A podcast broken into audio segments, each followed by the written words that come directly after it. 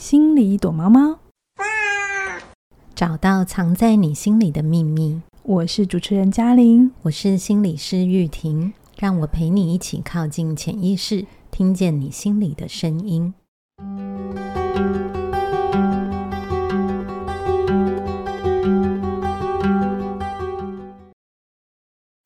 Hello，又到了心里躲猫猫的时间，开始之前一样。你知道我要讲什么吗？对，如果你知道我要讲什么，那你有去做那就是了吗？第一次听的人想说你现在在干嘛？哈、嗯，就是我们起点文化有自己的 app 咯，你可以在 App Store 或 Google Play 搜寻起点文化，启是启动的启。呃，我不知道你下载了没，但是到目前为止已经有快要一万个人都下载了这个 app。嗯、那大家告诉我们。呃，使用的好的，然后跟我们分享的，我们开心。那如果你有发现一些操作上面还可以再优化的，我们也都听见了，我们会陆续安排。对，那就是这就像盖房子一样，就有时候还会需要一点进化的过程，让、嗯、我们一起变得更好。好，玉婷，我们上一节谈了很多投射，是，嗯，投射就是任何我们丢出去的东西，嗯、我们自以为是的东西啊、嗯，都有可能是投射，而且投射会。就是跟另一个人有关嘛。如果只是单纯的不喜欢，那就只是喜好。嗯，帮大家复习到这边。好，这一这一集呢，我们就要来讲另一个跟投射很像的心理机转，叫做移情。对啊，这真的也是非常难谈的。你干嘛？就是现在就觉得你讲的很好，等一下你会讲的很好，好吗？啊，谢谢你，先给我那个鼓励。是，实际上是讲的很好啊，大家有听得懂投射，好不好？好，我要对自己更多的信心。是是，就是我想讲移情嘛，移情最直觉，因为那个名字里面就有情，嗯、我们直觉联想的就是感情，对吧？嗯、我想任何有谈过恋爱的人都会希望自己在对方是那个独一无二的嘛。嗯，可是偏偏在亲密关系里。移情是很容易发生的哦。移情一发生的时候，我们很可能爱上的是过去的鬼魂或是影子。哇，大家听得懂吗？嗯，对，好像就有一个三个人出现的感觉。对，那一样开始之前呢，我们一样请玉婷你来定义一下什么叫移情。是我，我觉得这是刚刚就是描述的那个过去的鬼魂或影子嘛，嗯，好像就是告诉我们真的。不止两个人在现场，是。上上一次我们讨论的投射，我们在讲的是只要有两个人就可以成立，嗯，是你把自己的感觉放到另一个人身上。移情在广义上其实也算是投射的一种，但是呢，它会牵涉到三个人。重点来了，划线三个人，真的是很棒的 考前大大猜题。哎、欸，我真的有些人把我们的敲门跟心理小学堂、心理懂妈妈当那个准备研究所考试。哇，对，这，这么的这么的好用。对，嗯，嗯，那它是呃涉及到三个人，是指说。是你把眼前的这个人当成另外一个人，把心里面对另外一个人的感觉放到你眼前这个人身上。嗯，嗯，那这是我对移情的理解。那如果举例来说好了，你曾经经历过一段刻骨铭心的爱情，在分手之后的关系里，你不知不觉在之后的伴侣身上看到跟你思念的人很相似的地方，这是移情。嗯但是如果你曾经被劈腿过，只要之后的伴侣不接电话的时候，你就觉得他是在跟别人乱搞，嗯，那这个可能就是投射。好，嗯，你看这么小的事情都可以分成移情跟投射，在前在现在这个人身上看到前一个人的影子叫移情，嗯，但如果现任现任做出了一些你不喜欢的事情，然后你想到了过去有人对你做过，那个就叫做投射。对，好，那我知道听起来还有一点点小小的模糊，我来翻译一下哈。我的工作就是要让大家听得懂。嗯、我举两个例子，让大家懂什么叫移情哈。嗯，一部戏是很经典的日本电影，叫《情书》。嗯，那《情书》呢的男主角叫藤井树。嗯。他呢很喜欢他的国中同学呢，也叫藤井树，嗯，好，但是呢他不敢告白，就是那个在当年很唯美的画面有没有？就他们两个男生跟女生去图书馆，嗯，然后男生会偷偷瞄女生这样子，嗯。但是长大之后，因为他没有告白，然后他就后来就搬家了，嗯，所以他们没有一起毕业，我记得，嗯。然后长大之后，这个男藤井树就是柏重元演的那个角色，嗯，找了一个跟女藤井树一模一样的女生，就是中山美穗的那个角色哈，嗯。然后他他后来的女朋友叫做渡边博子。嗯，那这个男的藤井树一看到就是渡边博子的时候，就喜欢上他。其实还不认识他，可是就喜欢上他。其实是他试着在博子身上找女藤井树的影子，这个就叫移情。嗯，到这边可以吗？嗯，就是应该这很好懂嘛。如果你有看过电影的话，他们两个长得一模一样嘛。嗯嗯，所以他看到了女藤啊女女啊渡边博子的时候，就会想到他的同学女藤井树这样子。好，嗯、那第二出戏呢，我想大家就更熟了，叫《甄嬛传》，是真的很经典。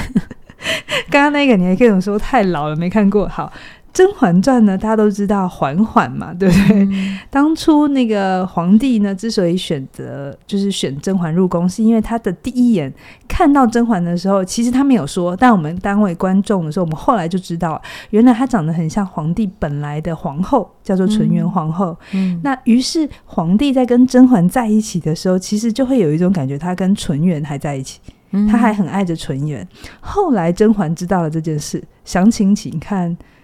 是那个 重播哈，总之他有一趴，就是甄嬛不小心穿上，当然是皇后恶搞的了哈，穿上了纯元皇后的衣服。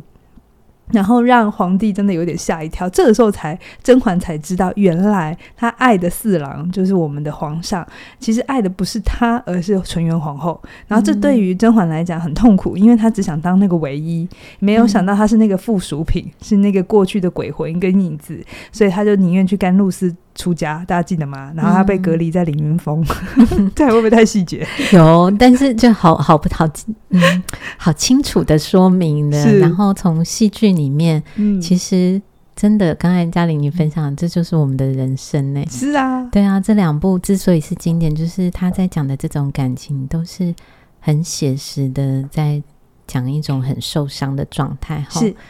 如果我们没有意识到我们内在的真实需求跟感受，其实往往不小心就会牵涉到无辜的第三个人。真的，渡边博子很很莫名其妙，而且他不不知道原来有个女藤井树长得跟他一模一样。嗯、对，所以那心里面，我想他的最痛苦的一个感受，应该是他非常的困惑：你到底爱的是我还是他？真的，这 slogan，你到底爱的是我还是他？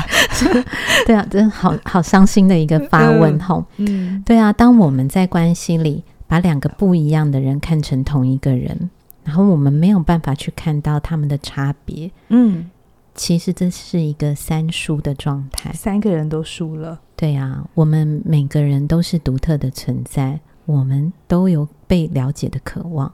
所以在关系里，如果有一个人他没有办法是他自己，他必须是另一个人的替代品，这样子。对，那这一定是痛苦的。而那一个被爱着的人，他没有机会知道有一个人是这样子一直渴望着自己，其实很有可能就是一个遗憾。是是是。对，所以再来，我去想到最让人心疼的就是，将你身边的伴侣看成另外一个人的自己。自己也会常常处于失望的状态。哎呀，我有听过这个，应该是留言，就是说，好像他交了下一任的伴侣，嗯、不管是是男朋友还是女朋友，会常常在这个人身上想前面那个人，嗯，就是一直在拿他们两个做比较。其实某种程度也是有一点移情的效果，对不对？我很希望你可以保留他那些好的，呃，他那些不好的你都不会有。嗯，所以他爱的。他就是他，其实，在他心里面呢、啊，那个感受上，让他自己也会常常处于失落。对对对，因为你眼前这个人就不是他。对呀、啊，始终不是他。嗯，所以如果这样想，那个已经离开的人，他可能在不知情的情况下，他受到的影响可能是会小一点。可是，在眼前这两个正在相处的人。他其实是没有办法好好的、真实的在一起。嗯，那关系在没有沟通或者亲近的情况下，应很有可能就会渐行渐远。就像我们的缓缓跟四郎，对吧？就一个跑去凌云峰，真的是非常及时的，可以帮助听众 我们调节一下情绪。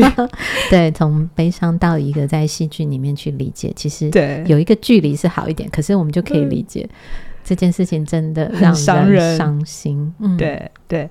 但移情一定是坏的吗？嗯，移情不一定是坏事，因为当关系走得很深入、很深刻的时候啊，其实移情一定是会发生的。嗯，这种感觉不是你理智告诉自己不要这样，你就有办法停止。这样听起来好挫折。你跟我讲它发生的不好，但又告诉我它不要发生，也是不可能的。嗯，我我觉得现实里面或戏剧里面的例子真的很多。那我、嗯、我来讲比较像是我自己在工作里面会好感受到的。好了，嗯，就像说。嗯，当你很喜欢一个人的时候，你会很想跟他分享很多的事情。是这种时候，我们就会有喜欢恋爱的感觉。会，所以同样的，你去找心理师，你很常见他，跟他说很多你心里的话，而他也总是能够接住你、同理你。久了，你可能会觉得自己有点喜欢上心理师，甚至有一点爱上他的感觉。嗯，这个感觉是正常的。那在治疗关系里面，其实这是一个正向的移情。对对，因为你把你在亲密关系中的渴望放到心理师身上，所以在这个这个理解，在这个阶段，这样子正向的移情，其实是一个很好建立关系的第一步。好，这边我来讲一下啊，因为有些朋友会说，偷偷问我说：“老师，我喜欢上我的心理师，这样正不正常？”然后我就说：“嗯、哦，很正常啊。”然后他就会有一种尴尬的感觉，嗯、就是啊，但喜因为他想象就是浪漫爱嘛，嗯，可能可以跟心理师有一些不一样的发展。嗯、但我就会说，如果你这件事已经很困扰你，到你已经没有办法好好跟他做物聊，我就物谈，我就说，其实你可以在智商室里提出来，嗯，因为你的智商是会很开心，不是很开心你喜欢他，是指很开心有机会处理这个议题。就是把那个喜欢的感觉说出来的时候，就像刚才玉婷讲的，很有可能是你在亲密关系里的需求，是，或是你在很更早期亲子关系里的需求，嗯，你有机会透过这份喜欢能够去表达出来。重点不是你到底喜不喜欢心理师，好，嗯，重点是你对这份感感这段关系里有信任，嗯，然后连这样子的感觉都可以去讨论，对。对，然后你就可以。嗯，在一个很安全的环境里去，像刚刚嘉玲讲的，去了解，嗯，你在亲密关系中的渴望是什么？是，那这是蛮珍贵的，而且它是发生了，你正在呃这个心咨商室里面可以跟心理师谈，那这个是一个很直接的经验里面可以去被讨论的。嗯，对，那这个好的感觉是可以谈的嘛？那另外一种是。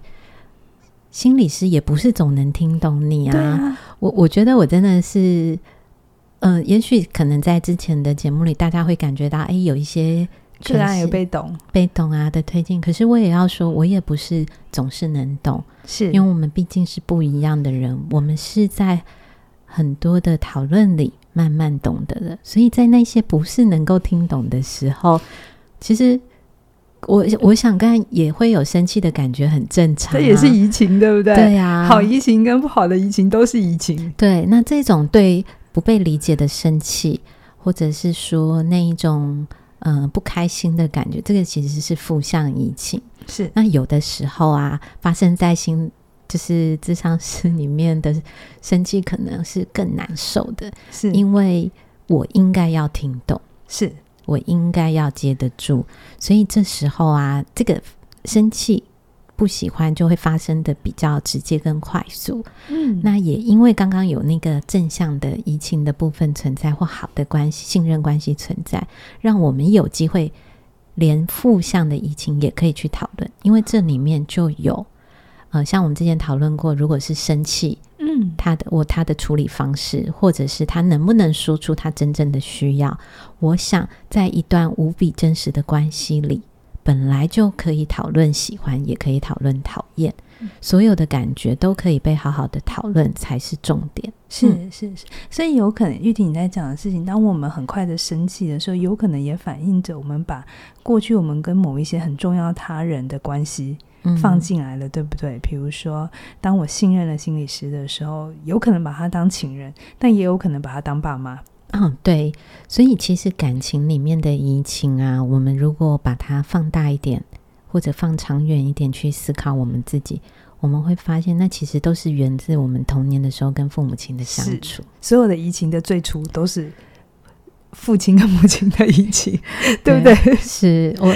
呃，很不想这样子去马上做连接。可是我我我必须要说，真的是这样，因为我们跟人互动的方式真的非常受到原生家庭的影响的，跳不过去。不一定是父亲母亲，可能是主要照顾者，有些人是阿公阿妈这样子。对呀，因为在这你看可以想象嘛，我们是怎么长大的？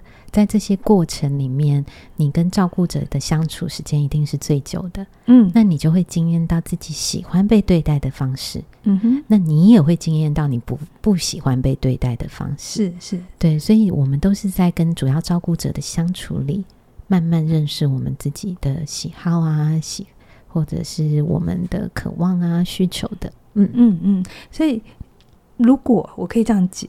理解嘛？我们太喜欢心理师的时候，有可能把它想象成我们不知不觉对父母亲的爱转移到另一个人身上。对，那也可能是伴侣，也可能是伴侣。哈，因为那都是亲子关系跟亲密关系嘛，是都是最。纯粹的关系，但如果很讨厌心理师的时候，有可能你是你跟你爸爸爸妈的关系不怎么好，所以也也一起转过去了。对啊，所以喜欢跟讨厌，嗯，甚至到恨意都是有可能发生的。好，那你刚才有讲移情是必然发生的，我们只要跟一个人够靠近，移情一定会发生，而且在潜意识里发生。对，这个是就像我刚刚讲，移情是我们。嗯，因为情感的东西就是你克制不了，嗯，那它发生的时候是很自然的，是。那重点是我们有没有被那样的情绪淹没，而不知道自己怎么了？嗯哼，还是我们可以透过思考、透过讨论来知道这个疫情在告诉我们什么？哦，嗯，就是疫情不是不可以发生的，或你阻止它，它。它不会不发生，对它不是你阻止用意识层面可以处理掉的。是但是重点事情，你有没有被他绑架了？你有没有被他控制了？嗯嗯。OK，嗯好，我们要来听一个故事，好不好？好啊，我我觉得好像真的这种故事里面，大家也可以慢慢的去想一想自己的经验哈。嗯，有一个个案，他是一个工作表现很好的人，那他跟朋友啊、跟同事相处都没有太大的问题，可是他一回到家里哦。他就会有一个让他很辛苦，而且他很不喜欢的状态，就是他只要跟他妈妈一讲话，他，就会瞬间暴怒。哎、欸，我有过这种经验。我跟我爸，但我现在好很多。我我有处理很多我的疫情，是因为这里面这到底被勾动的是什么？哈，所以他在那些时候啊，他变得就是平常一个很冷静的人，就会变得你们可能无法想象，我该跟我爸在一起的时候会变怎样。我讲的这个例子绝对不是家里，可是我想我们很多人很多人都是这样啊，对，在外面都很优秀啊，只要爸妈就是不行。是，所以这真的就是最抽动我们敏感的神经。对不对？对，所以当他很不冷静，甚至他会讲出很伤害妈妈的话的时候，嗯、他事后其实是很懊恼的，嗯、因为他不想这样做，嗯、可是他没有办法克制，是，所以他来谈，他是很希望能够探索自己，去改善跟妈妈的关系。那我们花了很多的时间去探讨他在从小的生长经验。我们的关系都是能好好说话的，所以也做了好多的探索，包含也去谈论到他跟身边朋友的相处啊，然后有过一些生气经验是什么样，就是一一的去做了很多很细腻的讨论，可是都发现，嗯，好像讲了这么多都没有办法再深入了。嗯哼，对，那其实我也是觉得有一种蛮挫折的感受，想说，诶，现在到底是怎么回事？对，然后直到有一次刚好遇到一个假期，我需要休假。那这个休假是我们很早就讨论好的，可是随着时间的越来越靠近啊，他开始出现了一些他以前没有发生过的行动。那怎么说呢？就是很像我们会固定碰面。然后他都会说，嗯、呃，我带给他很好的安全感呐，我是一个很好的心理师，就是他是可以直接这样子去回馈的。可是当我要休假的那时候，他开始迟到，嗯，请假。啊，前面有听就知道，迟到请假不来都很有意义。是，对啊，嗯、所以他他就是改变的很剧烈嘛，嗯、然后开始对我好像有很多的不满意。开始会被他提出来，对，例如说路程太远呐、或者是来这里不方便呐、啊，对。那我觉得我们的关系就从一个很稳定的状态到一个不稳定。对，然后当然我们也是花了很多时间去讨论，那他也会可以安顿好他不开心的心情。可是真的离我休假越来越近了，然后那个激烈的程度就越来越大，因为甚至那一次他就用一个比较酸的语言说：“嗯、呃，反正你都要休假了嘛。”嗯，对啊，那你也不会在乎我在想什么，对，就是这类的。对，那我我一直在想说，诶，这个是。一定是在发生什么，在他心里面很不开心的感觉，而且他想让我知道。对，然后我们去讨论以后，才感受到其实他已经一直有一个感觉，但是他说不出来。其实是他很希望我不要休假，然后他想要求你，可是他理智上又觉得不应该要求你。嗯，他希望我能够一直在他身边，但是他知道他不能开这个口。OK，对，因为在他心里面，我已经慢慢的从一个很照顾他，然后可以每一个就是在固定时间都可以陪伴他的一个人，变成了一个会为了自己的需要离开他的人。然后我让他承受了自己一个人很孤单的感觉。我是一个很坏的心理师，哦，你是坏妈妈？对啊，那我我觉得。他可以讲出这个的时候，我们都在一个很难过的心情里，因为我知道这不是他他能够马上意识到，可是他正在感觉他很不舒服。嗯哼，嗯哼，对，而且他能够跟我讲也很不容易。嗯，对，所以我们花了很多时间才能够慢慢的去一直想，那这个不舒服是什么，然后才把他呃意识层面，他知道他对他妈妈的生气跟失望。推进到他感受的层面哦，就是把他妈妈他对妈妈的生气跟失望，跟他对你的生气跟失望，慢慢可以从潜意识到意识来谈了对。对，其实就是他把对妈妈的生气移移至到我身上，移情，这就是移情哦。对妈妈的生气移到了玉婷心理师身上。对啊，所以他不只是知道他在对我生气跟失望，嗯、他也在经验对我的生气跟失望。我是那个他童年时期常常不在家的妈妈哦，因为每一次当妈妈为了工作把他留在家里，他就要经验一次被抛弃的感觉。OK，那些时候他都觉得妈妈很坏，嗯哼，可是他又不能指责妈妈，因为他想当妈妈的好女儿。对呀、啊，因为他是知道妈妈是去赚钱，对，妈妈是很辛苦的在工作，哦、所以他不敢让妈妈更累，所以他只能把所有的生气跟失望都留在他自己心里，而且他很努力的告诉自己，他要体谅妈妈。我真的有现在看到体贴的人啊。嗯、我心里以前都会觉得哇，这个人真好，好体贴。嗯、但现在我看到体贴的人，特别是体贴的小孩啊，嗯、我心里都会想的事情是：哎，他小的时候受过什么伤啊？对啊，哦，就是有一种是牺牲了什么来换取这个成长。我不是说体贴体贴不好啦，嗯，可是我觉得有些时候成长的代价其实是很痛的。对啊，如果他现在的这份体贴是他已经好好照顾过自己，嗯，那这份体贴里面其实是有一种，嗯、呃，知道怎么样对待别人的一种安稳的感觉。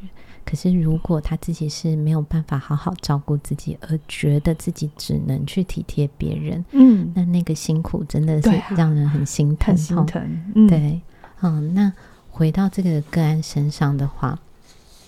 他从对妈妈的这个感觉拉到跟我的关系正在经验嘛？那我哦，我还不是为了工作，我是为了要休假，对，是出去玩，对我更糟。嗯，那这样的生气，他是就是好像可以比较理直气壮一点，所以他才说得出口，对不对？对啊，他很难过，他他跟我说，他真的很难过，因为他觉得没有人会为了他留下来。哦，这次还是他心中最深最深的害怕。对啊，那他以前都不能说的生气跟难过，在这一刻他就可以开始跟我说了。是，是，那我们才能够去讨论他心里面那个对妈妈的期待跟失落，那他对好妈妈跟坏妈妈的感觉，嗯，他内在想当个好女儿，不想当个坏女儿的思考，嗯，对啊，因为这个以前在他心里他不能去想，所以那都很对立，很对立，所以就变成他回家的时候他不能想，于是他就不能处理。嗯、可是那些痛苦还是在内在嘛，对，所以就变成两个人相处的时候就会变得很很刺。或者是很难好好的平心静气的互动。对啊，因为其实一个完整的他是可以同时保有对妈妈的生气，还有对妈妈的感谢。嗯，因为这都是他，所以其实是他是同时有这些不同的感觉。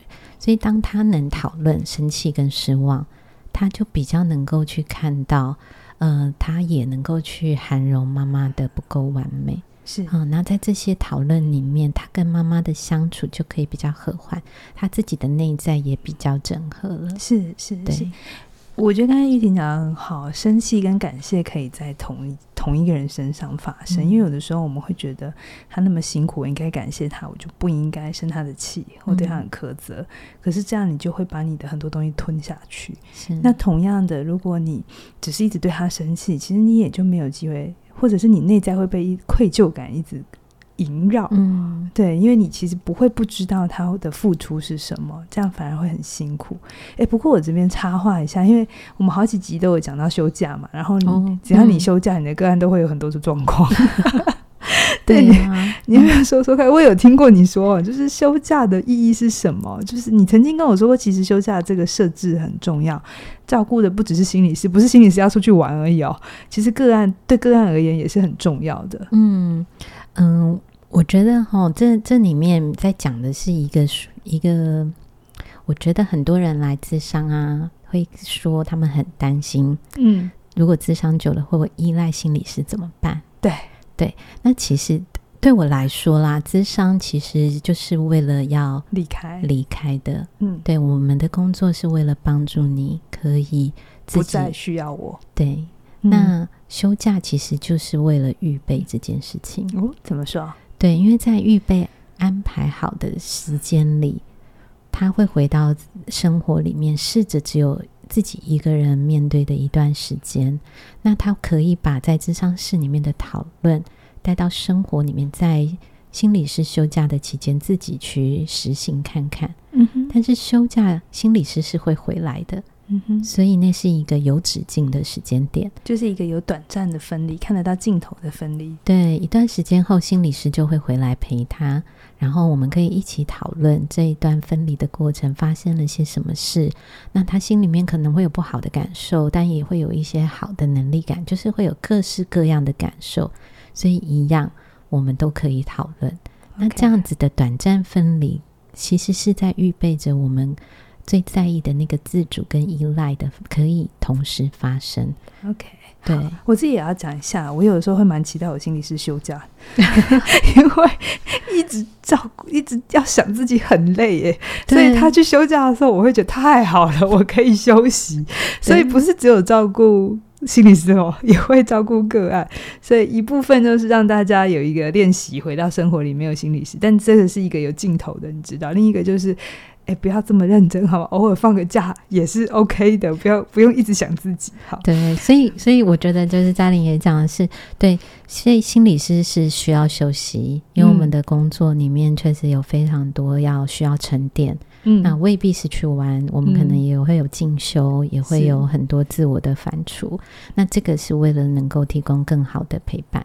那我觉得这里面有一个意涵是，这也是一种示范。嗯，你可以休息。对，示范是我们可以好好的照顾自己，我们才有办法好好的陪伴别人。所以个案，你能不能也有机会，每一个人都能够好好的自己再去陪，呃，照顾自己以后再去陪伴别人。好，那我们再拉回来谈疫情哦，就是如果我结束，假设我结束一段关系，然后刚好我的初恋是一个活泼开朗的人，然后我找的下一个人又是活泼开朗，我听说的事情是前一个是长发。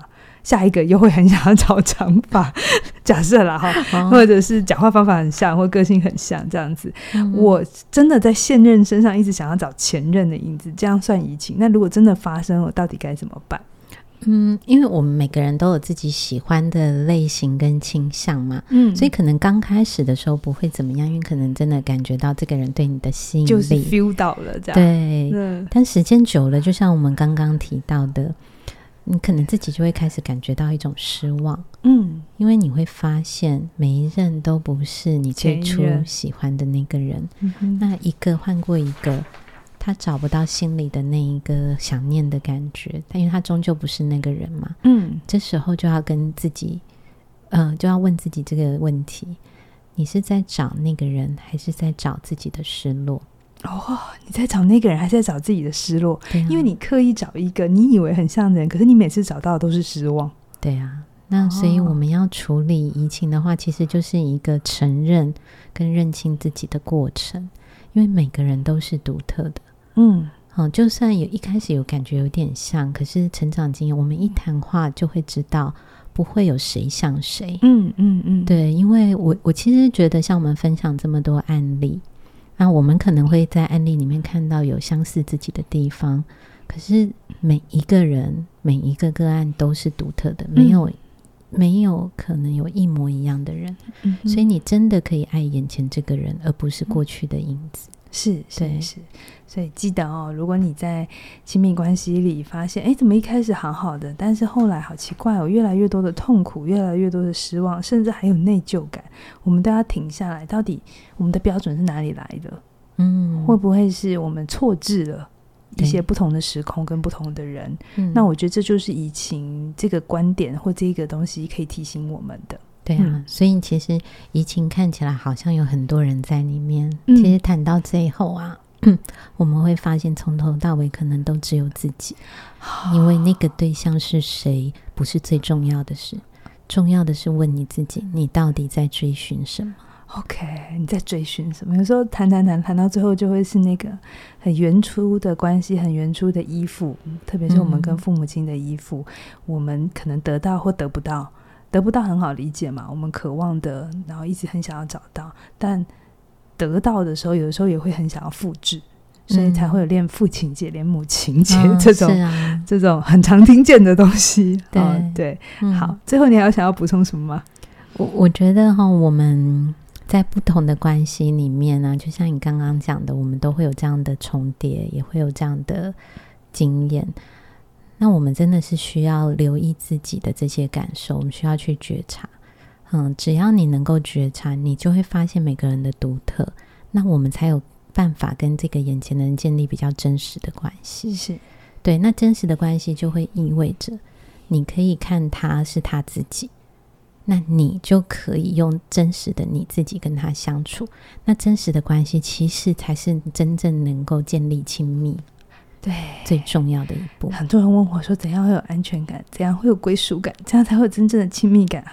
亲爱的，你要先从真实开始。是啊，真实的你也是真实的他在一起。嗯、好，最后我觉得人生，我刚刚好像也有讨论到人生，我觉得最重要的两个修炼就是亲子关系跟亲密关系。嗯，我都说这两种关系里我们会退化，我们都会自动变小。嗯对呀，最真实、最最不修饰，然后最没有控制的状态，很不一样的自己哈。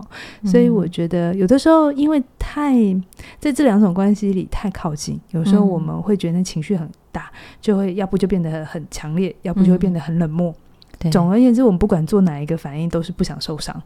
嗯，对。可是我一直觉得移情的发生，其实是老天爷对我们很好的地方，他就是给我们很多补考的机会。嗯，很多，不管你在你原生家庭想要或不想要，或是你在你的亲密关系里没有处理好的，当有下一个人又出现的时候，某些东西你就觉得继承似曾相似的时候，其实你是有机会，因为看见了，因为真实的靠近了自己，然后有机会在这一次做出不一样的反应，说不一定就有一个很不错你喜欢的结果。对，对啊，我我觉得刚才嘉玲分享这段让我有一种还蛮感动的感觉。嗯、我们一直在往外面找一种亲密感，是。可是如果我们可以真正的去面对自己的这一个很真实的状态，我们其实跟自己先建立了这个亲密，是我们就可以延伸到我们生活里的关系。对，希望听完这两集，上一集谈移情，哎，上一集谈投射，这一集谈移情，大家可以对这种。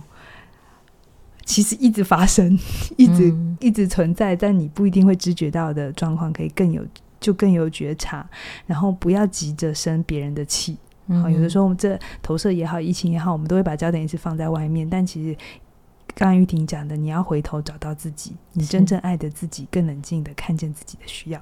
好，那最后呢，我要跟大家说一下，因为很多人会问我，我想要找玉婷心理师，我要去哪里找她呢？哎，你大家给 Google 哈，就是安静那个心理智商所，安是安。安静的安。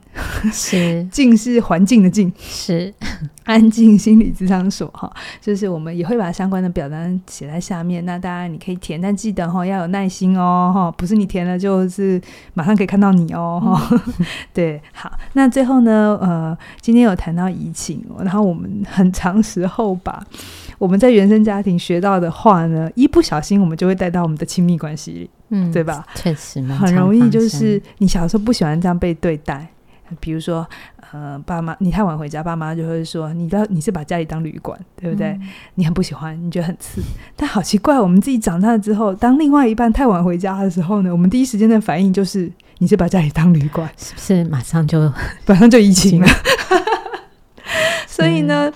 呃，我想跟大家预告哈，就是明天就是，也，我们这一集上的时候就是今天晚上的十二点，嗯、就是凯宇老师的《我想跟你好好说》这门课程，真的是呃，如果如果参加这门课，你可以听到一些凯宇老师的一些分享哈，就是他怎么也在这些年的过程当中，嗯、透过表达、透过沟通，还看见了哇，在关系里那个四季的更迭。嗯，春夏秋冬关系里，其实也是会有春天的萌芽，夏天的热情，还有到秋天会有一些寒意存在。嗯、我们之间彼此有一些，就像你刚才讲，疫情刚开始都是热的，都是好的，嗯、但到等那些东西开始过去，失望出来的时候，我们到底该怎么办？特别是在语言层次上，我们怎么表达？嗯、怎么好好的说，嗯、对方可以真的懂到我们内在真正的在乎，嗯、而不是我们用我们的在乎。包装一些很奇怪的话，嗯、呃，比如说你的个案也很在乎你，但是他就是要讲，哼，你就是要出去玩，或者是你其实就是一些一些他内在有他的需要，嗯、可是他说不出来。嗯，嗯，那这门课程课程会在十二月十八号凌晨一点就，哎，不是凌晨零点零分就 上线，这样子大家可以记一下闹钟。那我们最早鸟优惠一定是。第一波的，对，那大家现在呢，如果你有听到这一段的话，你可以先到我们的官网上去收听第一讲的免费试听的内容，嗯、了解一下这门课程的设计，嗯、然后去理解这门课。凯宇老师想要告诉你们什么？我自己听了很感动，而且我算是他人生很大的见证人。我都说十年前他做不出这门课的，但十年后呢，他做出来了，我很为他感动。嗯。啊好，嗯、那我们今天到这边喽，呃，接期待接下来我们继续推出更多更精彩的内容，拜拜，拜拜。